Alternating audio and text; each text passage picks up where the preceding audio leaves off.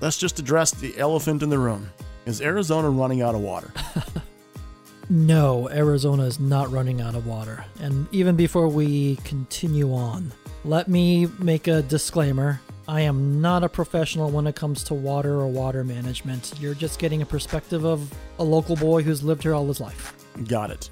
A lot of it has to do with water management and the fact that the state of Arizona realized way early in the game that water is a precious resource. It's finite. We have some fantastic systems already in place that helps manage the existing water that we have. We have water allocation. We even have uh, where a portion of our allocated water is being essentially water banked for future use. Can you explain to our listeners a little bit about what AMA? What does it mean? An AMA is is a, is an active management area. The state has designated five areas as these AMAs. Uh, that includes the Phoenix area, Pinal County, Tucson, Prescott, and Santa Cruz. An AMA where these uh, developers are building these communities. In order for them to sell the land, they have guidelines they have to follow.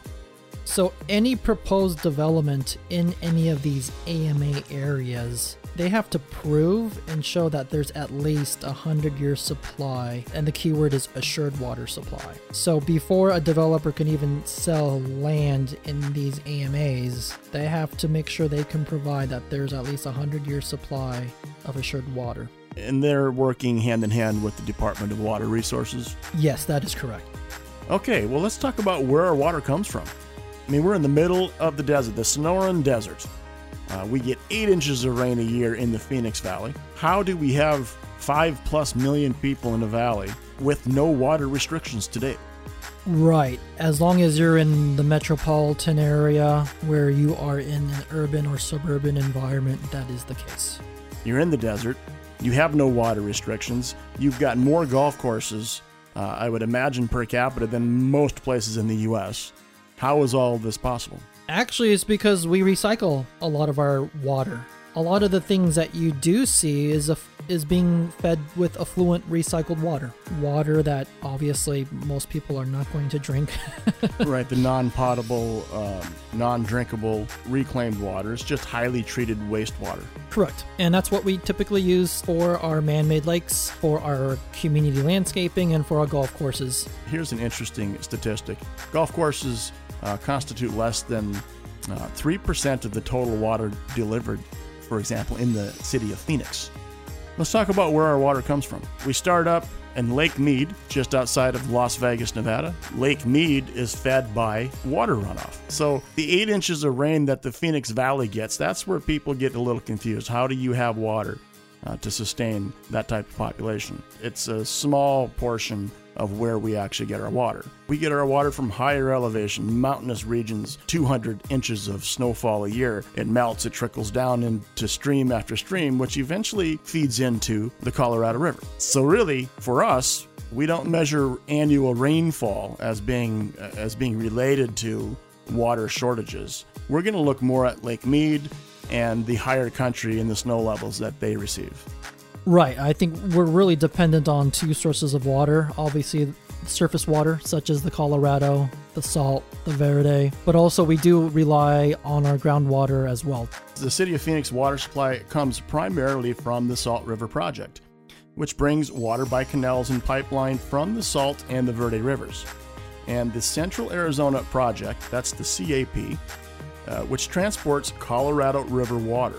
Again, there's lots of information out there. You can go to the, the City of Phoenix website, you can go to SRP's website. A lot of these places will help debunk a lot of the stories that you hear about the desert running out of water.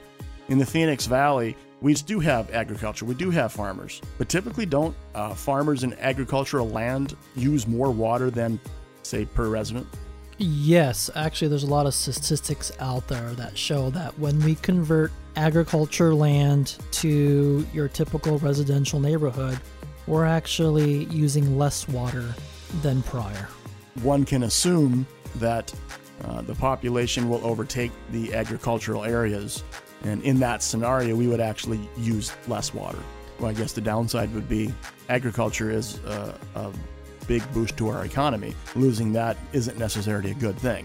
We're just talking about not from the economic side of it, we're talking about the water usage side. We are very fortunate to have the infrastructure that we do have in place. We do have a plan, and it was very the, the foresight of those folks who, who put these water resource plans together, management plans together. Uh, we do owe them everything essentially because we wouldn't exist without those. This has been uh, very well planned out for a very large metroplex that has lots of room to grow. You know what's amazing is some of the canals that the Hohokam originally mm-hmm. built are still being used to this day, which is absolutely amazing to me. We capture all the rainwater that we get and we use it. So, in summary, is Arizona running out of water? No. Most of this misinformation comes from outside of Arizona and people that have a hard time understanding how it is that we're able to manage our water and continue to grow at the levels that we are. At the end of the day, we all realize that water is a precious resource.